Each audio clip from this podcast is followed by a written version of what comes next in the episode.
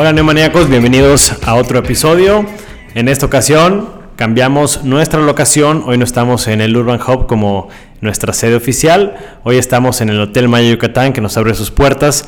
Eh, y tenemos a una invitada de lujo, una invitada de honor, a Lorena Beltrán. Lorena, ¿cómo estás? Bienvenida. Muchas gracias por la invitación. Feliz aquí de acompañarlos con este tema. Un tema bastante interesante que de hecho acaban de, lanzar, hacer la rueda de prensa aquí en Mérida. Cuéntanos un poquito de qué es, qué es lo que están haciendo. Bueno, aquí en Mérida venimos a promover eh, un congreso de cannabis medicinal que se llama Cannabis Salud.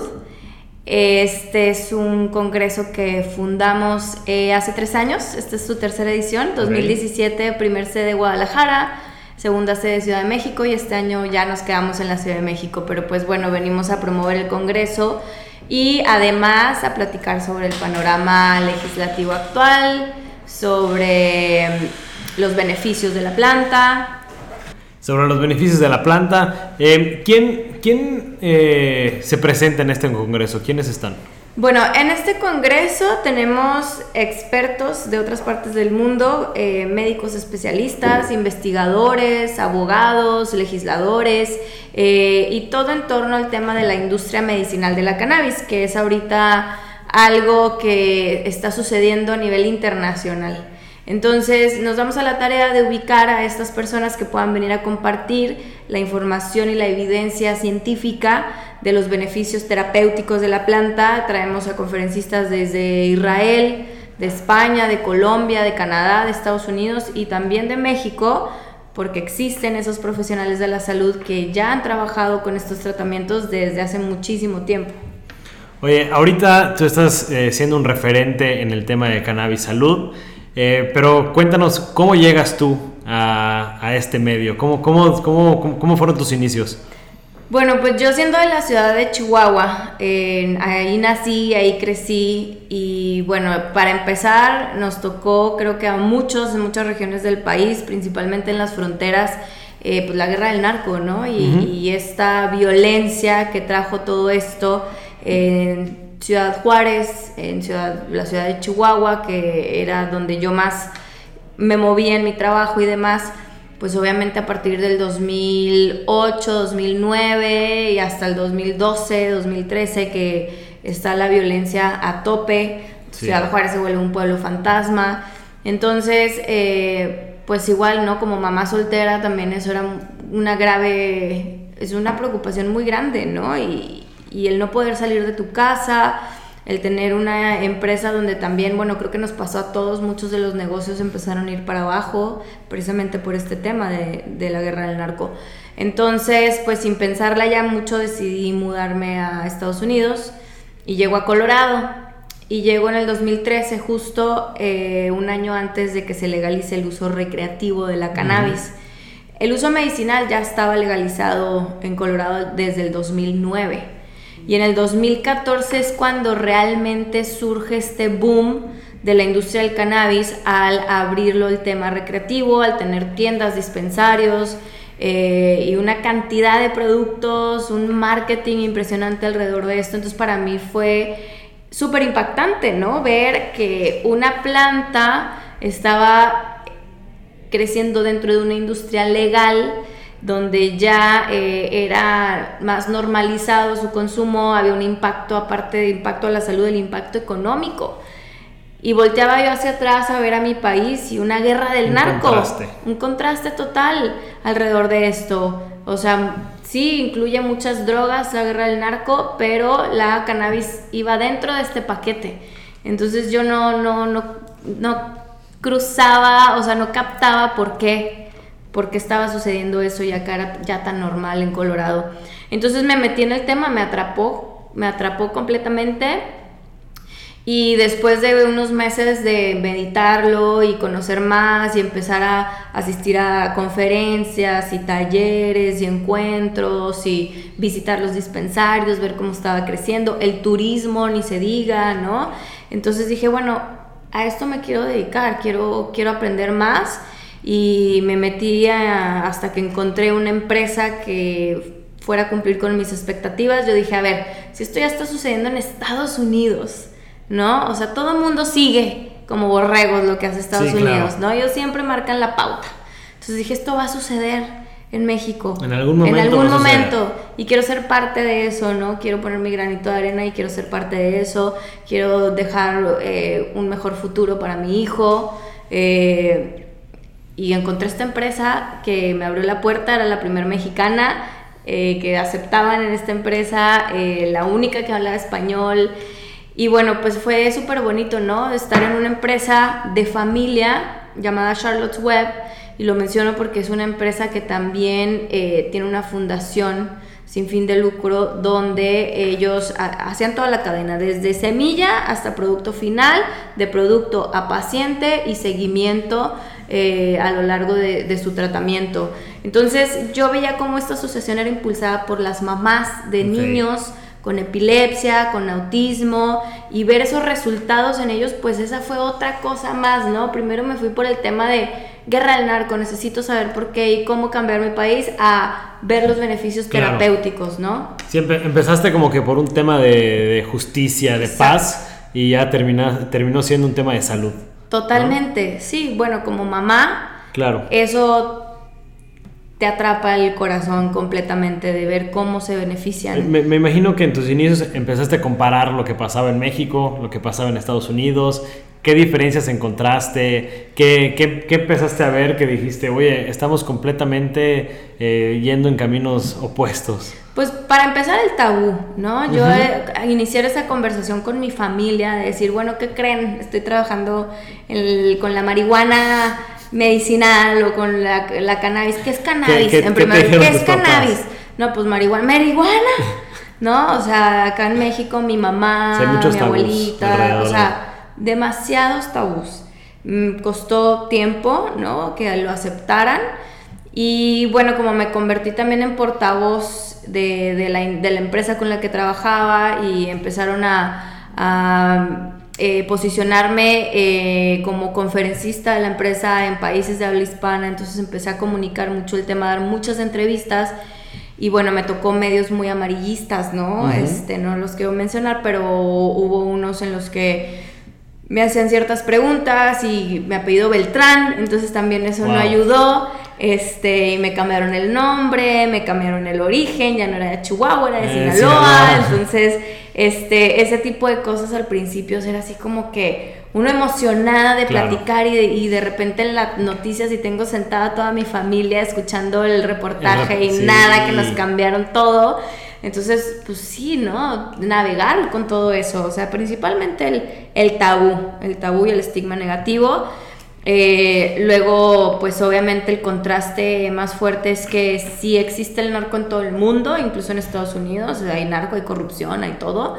Eh, creo que es un poquito más cuidado a nivel comunicación y público, pero eh, también esa era una cosa que yo veía como el gobierno este, creó una regulación en la que pudieran participar todos, ¿no? Incluso aquellos que estaban antes en el mercado ilícito, entrar al mercado regulado. Y, bueno, pues más que nada, eh, como te digo, los tabús los fueron rompiendo los pacientes. Claro. Mira, yo hace rato estaba en la oficina y precisamente estaba en una junta y les pregunté, eh, miren, al rato tengo, una, entrevista. ¿Qué opinan ustedes de la legalización para usos medicinales o para usos recreativos? Y un silencio así en la mesa de que eh, mm, eh, hasta que una persona dijo, no sé, este, como que tengo ahí un poco de conflictos. Como que, ¿qué le podrías decir a esta gente que muchas veces es falta de información? O sea, que muchas veces es porque no conocen, no saben, o sea, qué beneficios puede tener. Bueno, tanto, tanto el uso medicinal como también en, en otros países que está el uso recreativo. O sea, ¿qué le podrías decir a la gente para que se informe y ya después pueda tener un juicio a favor o en contra? ¿no? Claro, eso, principalmente. Informémonos antes de juzgar. ¿Tienes un teléfono en tu mano? Sí. ¿Tienes acceso a internet? Sí. O sea, no hay excusa para que no puedas encontrar esos sitios de información verídica, porque también tengo que aclarar que hay información muy equivocada, errónea en muchos sitios, pero hay sitios donde sí encuentras incluso eh, papers de investigación científica, ¿no? Eh, este tema Obviamente es tan satanizado porque todos hemos crecido en una prohibición absoluta. Esta planta se criminalizó, se prohibió hace 96 años. Entonces por eso todavía nuestras abuelitas, bisabuelitas, queda ese recuerdo del remedio herbolario, que la, la, marihuana se remojaba en alcohol y se ponía, se untaba para el dolor, las riumas, etc. Entonces sí tenemos raíces eh, en, este conocimiento como remedio herbolario de la planta. Sin embargo, pues, ¿cuántas personas hay en el, el país mayores a 96 años? muy pocas, ¿no? Queda como el recuerdo porque el uso pues se prohibió. Entonces, al estar en esta prohibición absoluta, con estos estigmas sociales, eh, la verdad es que yo no puedo juzgar tampoco a nadie que está en contra, porque es normal. Ahora lo que hay que hacer es normalizar este tema de que nos engañaron, porque si vamos a, a tiempo atrás, ¿por qué se prohibió? Esto fue una prohibición que comenzó en Estados Unidos durante el gobierno de Nixon. Entonces, eh, lo que hicieron fue satanizar a la planta y ni siquiera fue por sus usos psicoactivos. No fue porque, ay, la planta te pone high y te va a poner marihuano y, eso es malo y es adictivo. Ni siquiera fue por eso. Se prohibió por muchos intereses políticos y económicos.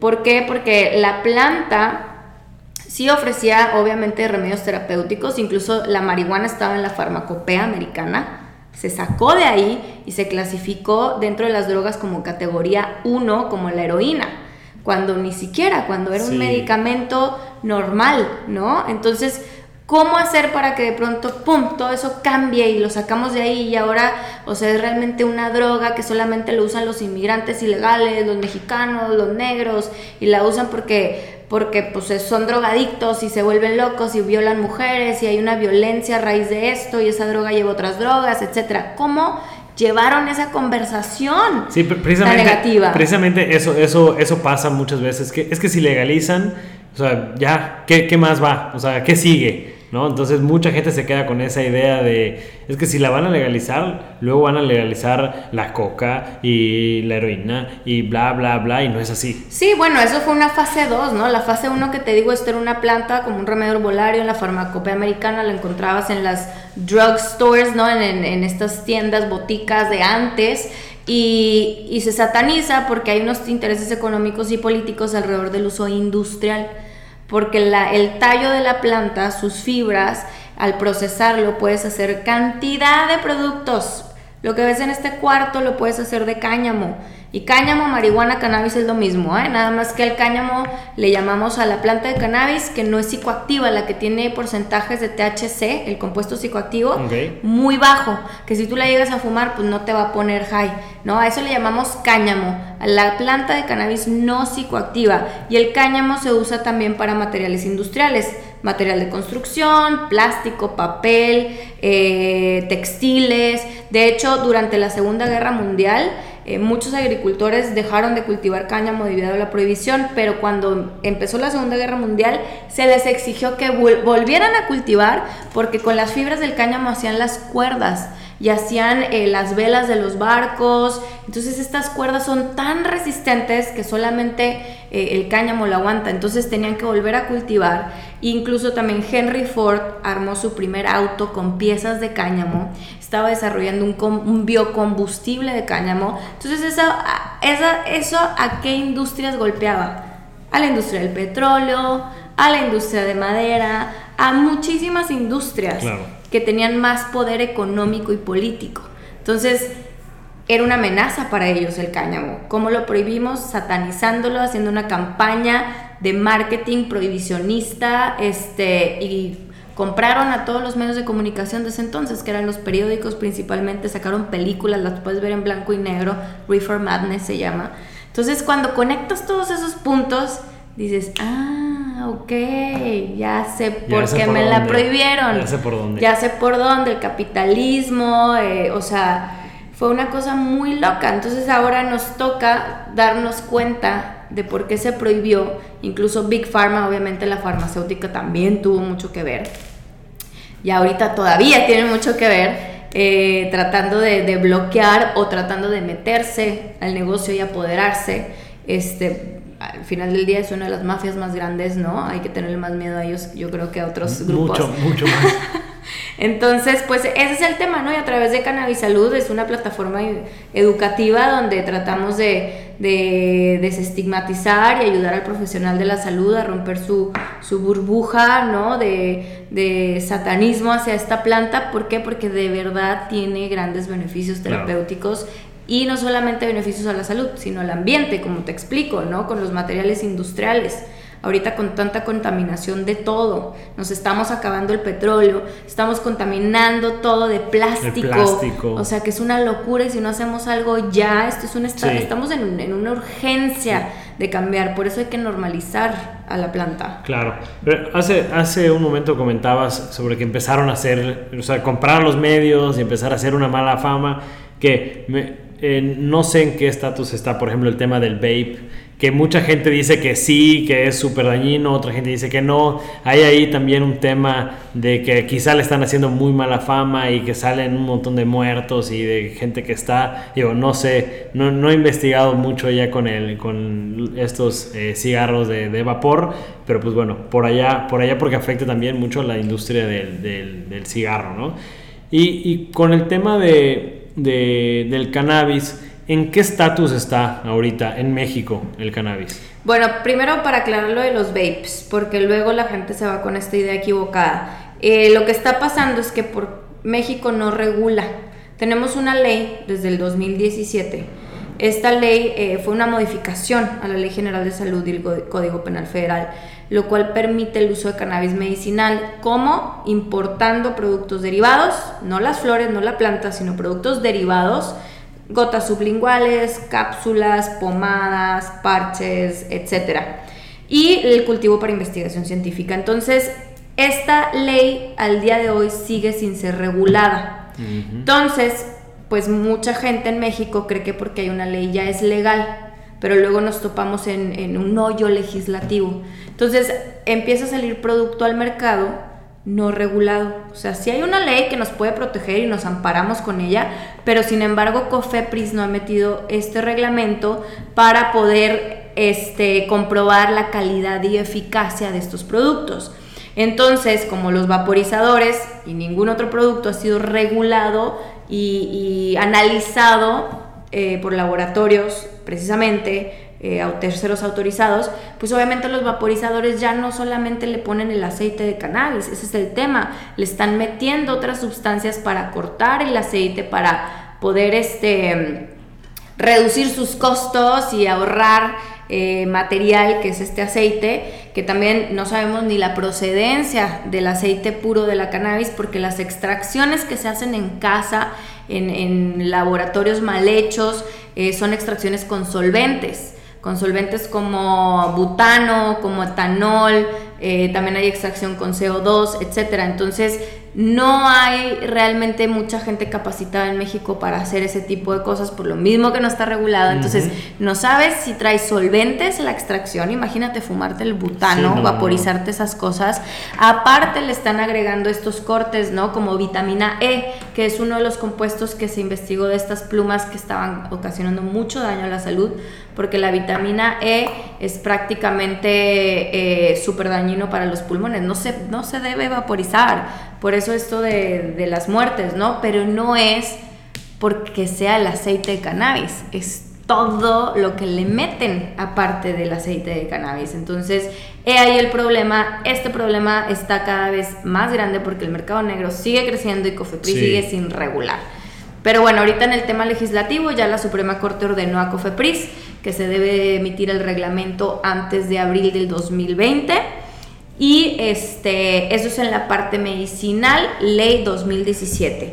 Luego de eso llega eh, los amparos para uso personal.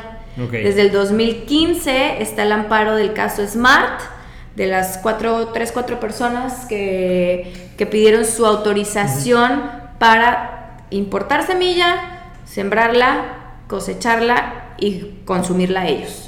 Entonces se aprueba ¿Y qué necesitamos? Cinco amparos en la primera sala de la Suprema Corte para crear jurisprudencia. Este quinto amparo sucede el año pasado, en octubre del 2018. La jurisprudencia quiere decir que la Suprema Corte declara anticonstitucional que no se permita tener tus propias plantas para consumo personal.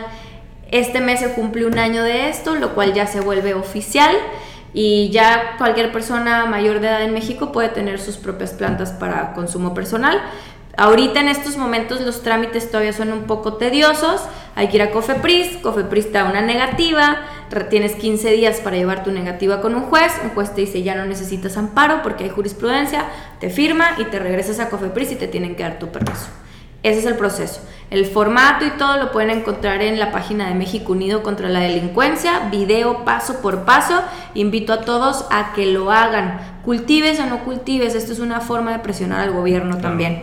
Y por último, en este mes se están votando, se están dictaminando aproximadamente 12 iniciativas de ley de diferentes senadores ahorita en el Congreso de diferentes partidos que quieren ampliar esa ley porque la ley del 2017 es pura importación. Se está hablando ahora de una producción nacional que se nos permita cultivar, procesar, fabricar productos en México, tanto para el uso medicinal como el uso lúdico o personal.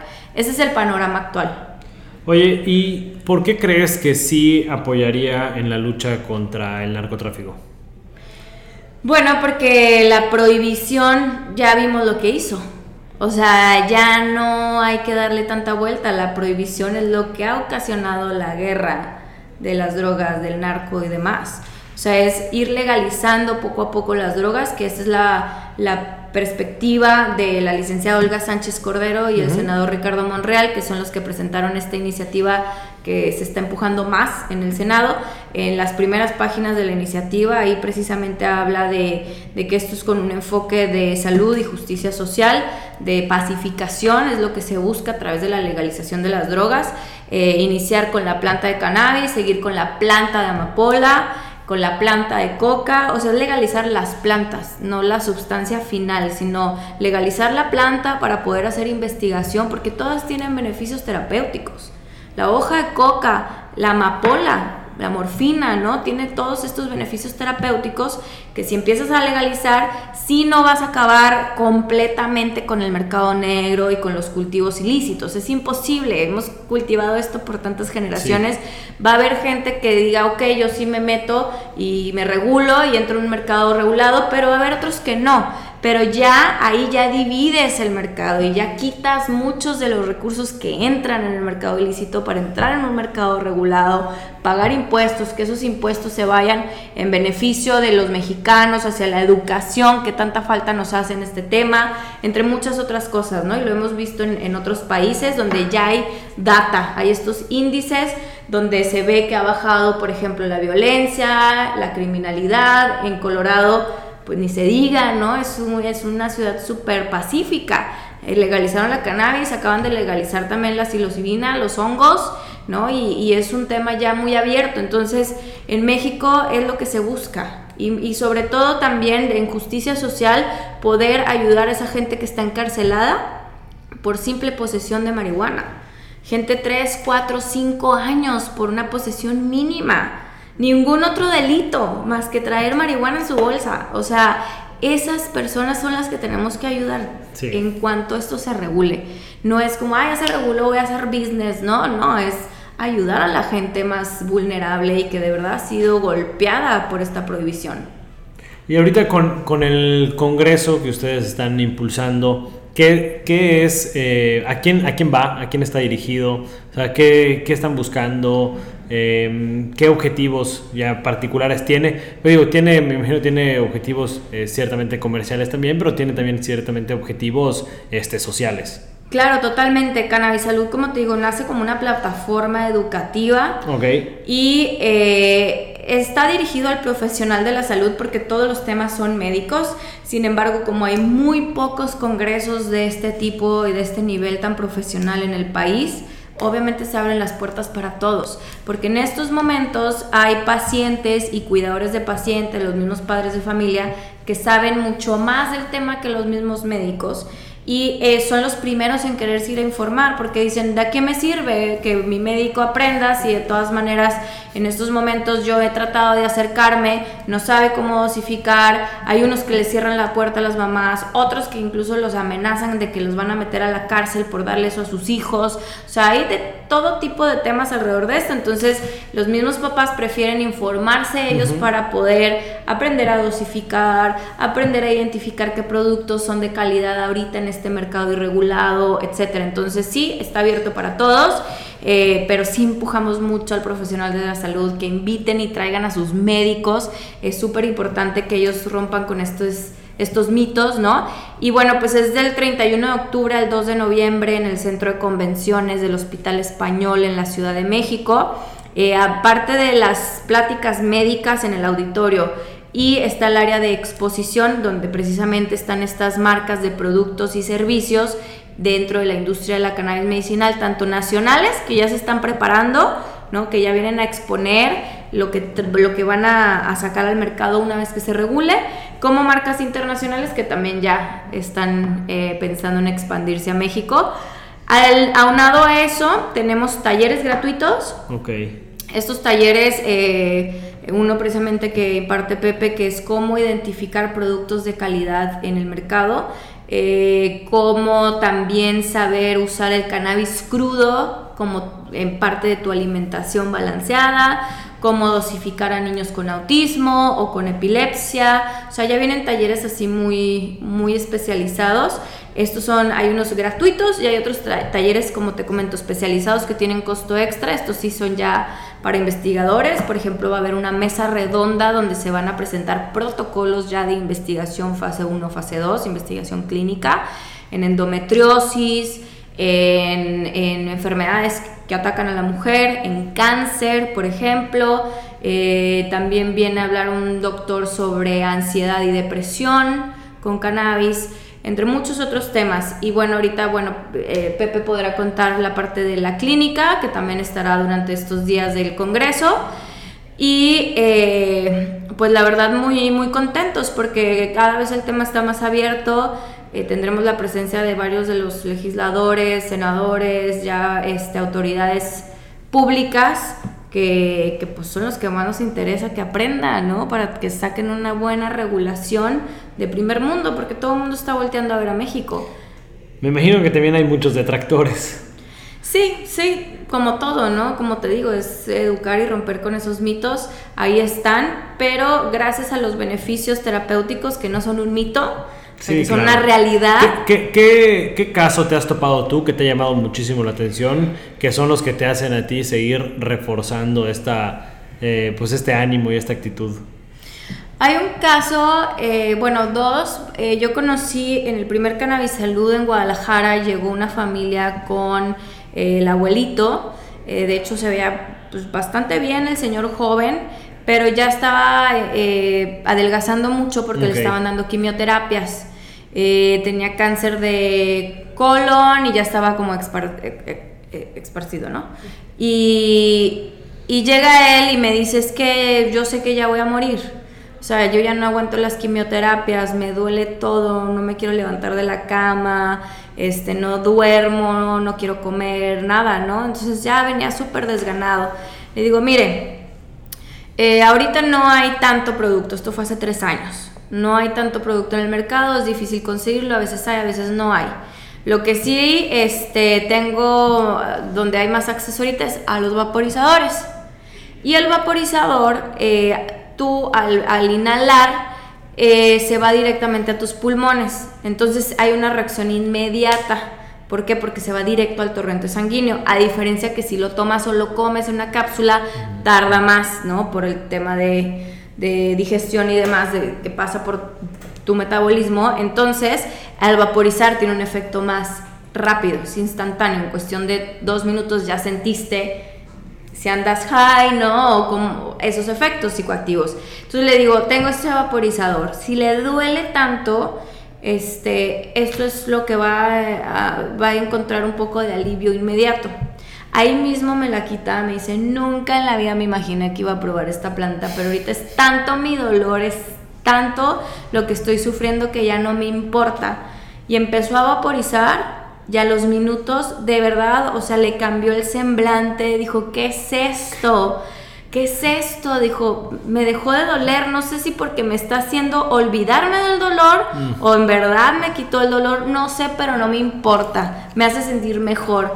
Entonces duró este, el primer mes que estaba con su vaporizador, me hablaba la familia, me dice, Lorena, o sea, el señor sale los fines de semana con nosotros, ya come, subió 5 kilos, este, digo, el cáncer ya estaba muy avanzado, pero obtuvo, mejoró su calidad de vida y, el doctor le daba tres meses y vivió un año más. Entonces, ese fue uno de los casos para mí donde tuve ese contacto directo con la persona.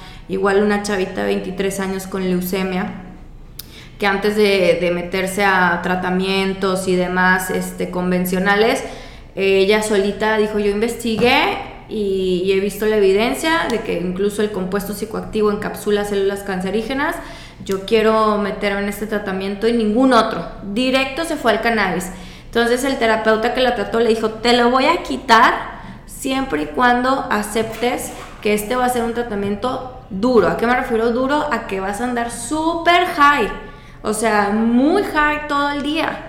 Pero este es el tipo de tratamiento que yo doy. Hay otros médicos que de poquito en poquito aquí le dijo, no, aquí vamos a atacar el problema.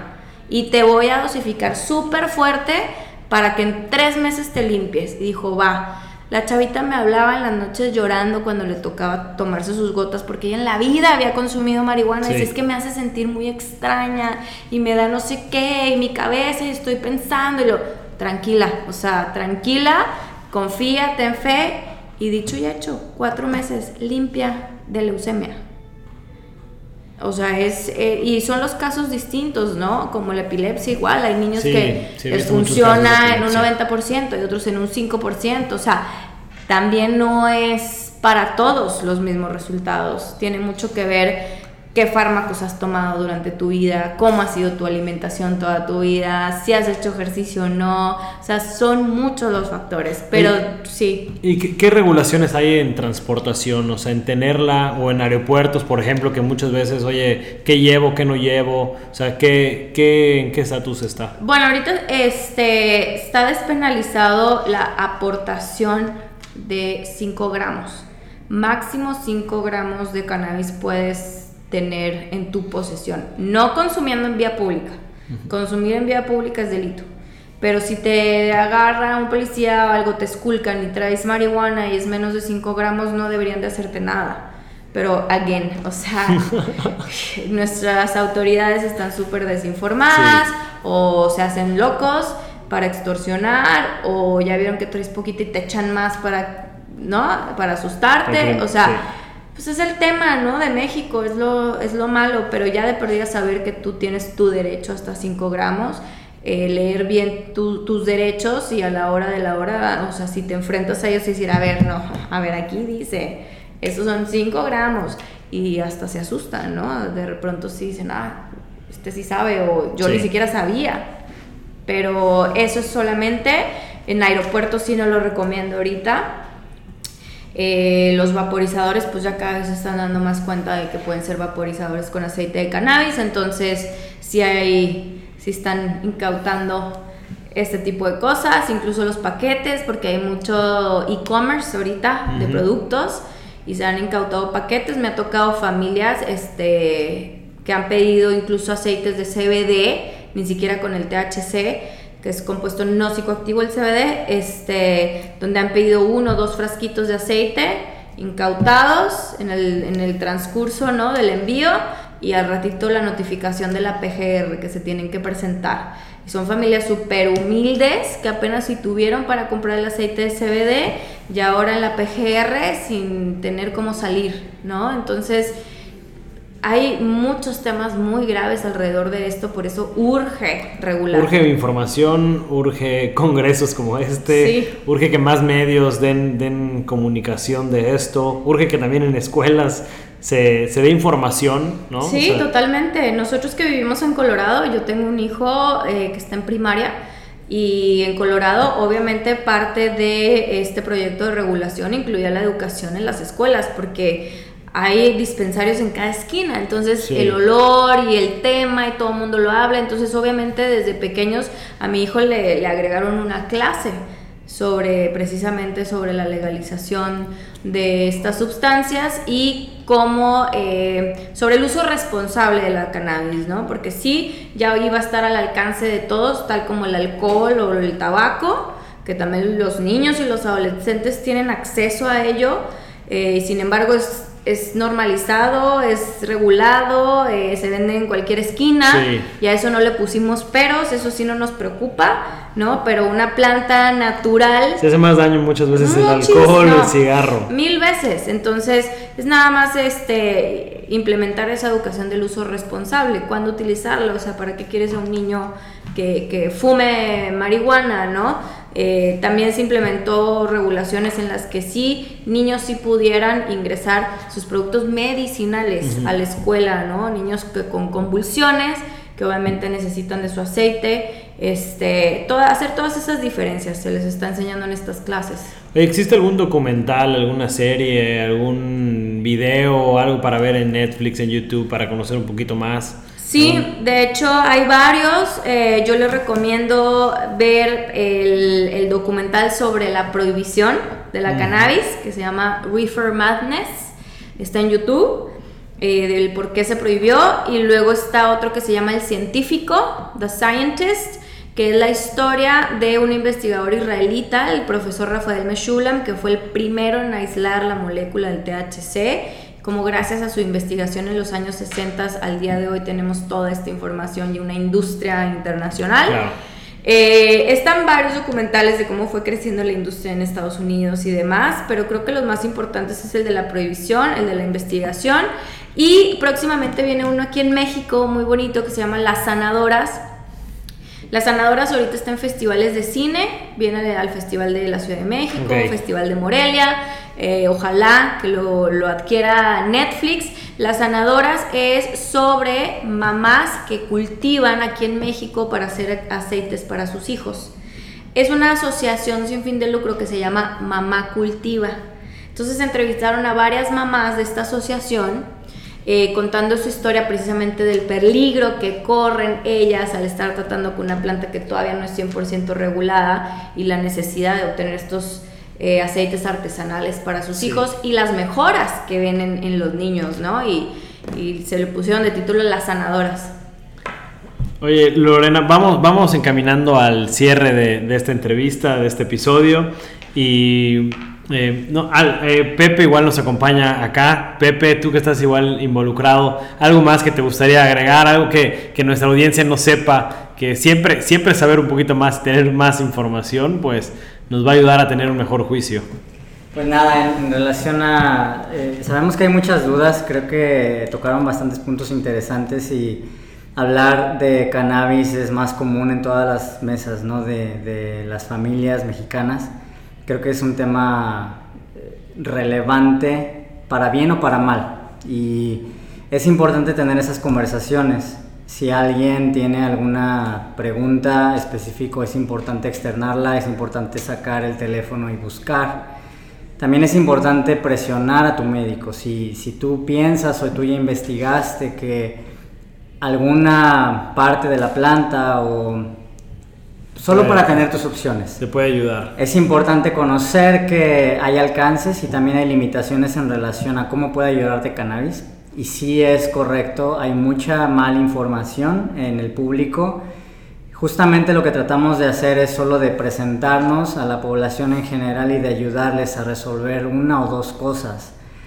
Y obviamente es, es muy importante que, que, primero se acerquen a su médico cuando estén en este proceso ¿no? de, de, de identificación. Tengo una enfermedad, ya agoté un tratamiento, eh, cómo le puedo hacer yo para, para, integrar esto y si es que les interesa. Y, y, una vez hecho esto, al menos el médico ya lo pusiste a buscar. Ya lo pusiste a buscar en journals, ya lo pusiste a, a, preguntarle a algún colega que tal vez esté interesado o que ya tenga experiencia, porque ya los hay, como bien dice Lore, hay bastantes profesionales en el país que ya lo conocen y bueno, eh, en Mérida también sabemos que acá, también hay, hay este, espacios para, para, personas que puedan eh, acercarse a, médicos y que puedan tener este conocimiento.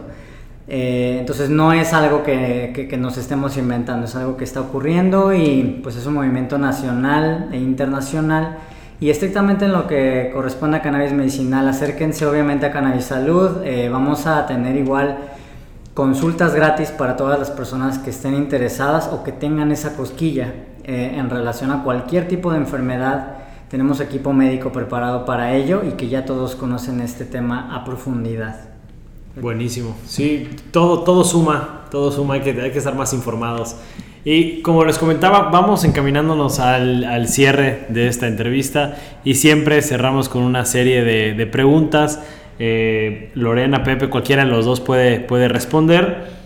Eh, estas, estas preguntas no tienen que ser específicamente de los temas que platicamos, pueden ser pueden ser diversas. Es para salir un poquito de, ya de, la conversación. Y me gustaría saber eh, cuál es el mejor consejo que les han dado. El mejor consejo. Hmm. En 2011, eh, yo me acerco a cannabis medicinal, yo soy académico, investigador, eh, estoy en la Universidad de Florida y me acerco a cannabis por unos oncólogos que estaban buscando métodos experimentales en medicina. Para no hacer la historia larga, uno de esos pacientes termina siendo uno de mis mejores amigos, muy similar a la historia a la del, a la del conocido de Lorena. Eh, Daniel eh, tenía cáncer, y, pero es una persona que fumó toda su vida tabaco y él siempre hablaba de, la planta de una manera que yo no la entendía entonces porque yo era muy nuevo en ello, pero él siempre me decía, comparando el consumo del tabaco, comparando el consumo de, alcohol, que esas sí son peligrosas en, múltiples dimensiones, él me decía, pues la verdad es que esto no es una droga, eh, esto es una medicina y entonces eh, el consejo que siempre me daba era como de siempre recordarse que, que, estamos hablando de una medicina, es una medicina y entonces entre más uno se lo repite, claro. Empieza a, a entender un poco más inclusive cómo, cómo trabajan otras plantas, cómo trabaja el cuerpo y entonces solo aspirar a, ayudar a otras personas a entender eso. Me ha ayudado bastante. Muy bien. Pues Creo que uno de los mejores consejos que yo he recibido es eh, sigue tu convicción, sigue lo que a ti te haga sentir mejor, donde sientas que estás haciendo lo correcto y ese tema pues obviamente aplicó hacia esta industria, ¿no? Por lo mismo de este estigma y críticas y, y juzga, mi familia juzgándome al respecto y demás y el consejo siempre fue si tú sientes que está bien, te hace sentir bien y es lo sientes como tu misión, tu convicción, no dejes de hacerlo. Si, si hubiera dejado de hacerlo desde un inicio, pues no me hubiera dado cuenta de, de, todo lo que está sucediendo el día de hoy, ¿no? Y al día de hoy pues estamos incluso ya está dentro de, del Senado ayudando a los legisladores, ayudando a, a, los pacientes, ayudando a la gente, ¿no? Que, que busque una calidad de vida. Al final del día,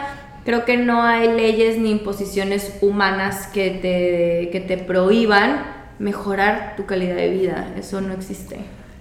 Oye, ¿y el peor consejo que les han dado? El peor consejo... Hacer algo que escuchaste, que, quizá aplicaste, quizá aplicaste y de repente volteaste atrás y dices, ¿qué fue? El peor consejo es asóciate con un político. Jamás en la vida. Oye, em, si pudieran tener un superpoder, ¿cuál sería? Eh, un superpoder. Híjola, pues a mí me encantaría tener el superpoder de, de ayudar a gente a recuperar su sentido común. ok. Pepe. Eh, Supongo que a mí me gustaría algo más sencillo como volar. Igual, yo, soy, yo soy de esos. Yo soy de, yo soy de esos. yo con volar estaría, estaría feliz. Sí. Oye, em, ¿qué les gustaría más? ¿Viajar al, futuro o al pasado? Al pasado. Al pasado. Sí. ¿Por alguna razón en particular? Pues porque el si regresamos podemos arreglar cosas para que tener un futuro mejor. Ok, interesante. ¿Algo, ¿Algo más que les gustaría agregar? ¿Dónde los pueden encontrar? ¿Sus redes sociales? ¿Alguna página web? Sí, claro. Eh, bueno, la del Congreso, que es cannabisalud.com. Cannabisalud con doble N, B grande, una S, cannabisalud.com. En nuestras redes sociales nos encuentran igual, Facebook, Instagram. Eh, y bueno, para concluir nada más recordar las fechas del Congreso, el 31 de octubre al 2 de noviembre, Centro de Convenciones del Hospital Español, boletos a través de la página y en Boletia. Y eh, mis redes igual eh, son públicas, Lorena Beltrán, en Facebook, Instagram, Twitter, así tal cual Lorena Beltrán, donde vean una imagen donde estoy ahí con una planta de cannabis o algo verde a un lado, esa soy yo. Bien, entonces. Pepe. Muy bien, este, pues de nuestro lado, Sativa Care, Sativa con V, a veces es importante decirlo, C-A-R-E. Igual en todas las redes sociales, eh, nuestro rol es principalmente de información en relación a tratamientos a base de cannabis. Y vamos a estar también en el, en el Congreso en Cannabis Salud y ahí nos pueden encontrar para cualquier duda, mensaje, eh, cualquier enfermedad que, que piensen que se puede beneficiar. Pues de mi parte agradecerles muchísimo. Estos temas son súper, súper importantes de darlos a conocer porque creo que lo que hace falta es información para más que nada tener un juicio, ya sea si es a favor o en contra, creo que, creo que lo más importante es documentarnos, eh, saber eh, si estamos platicando con alguien que tiene, que tiene más, más conocimientos que nosotros, pues saber también nosotros eh, lo que podemos aportar. ¿no? Entonces agradecerles muchísimo por estar hoy con nosotros, muchas gracias neumoniacos por escucharnos en otro episodio, nos vemos en la siguiente.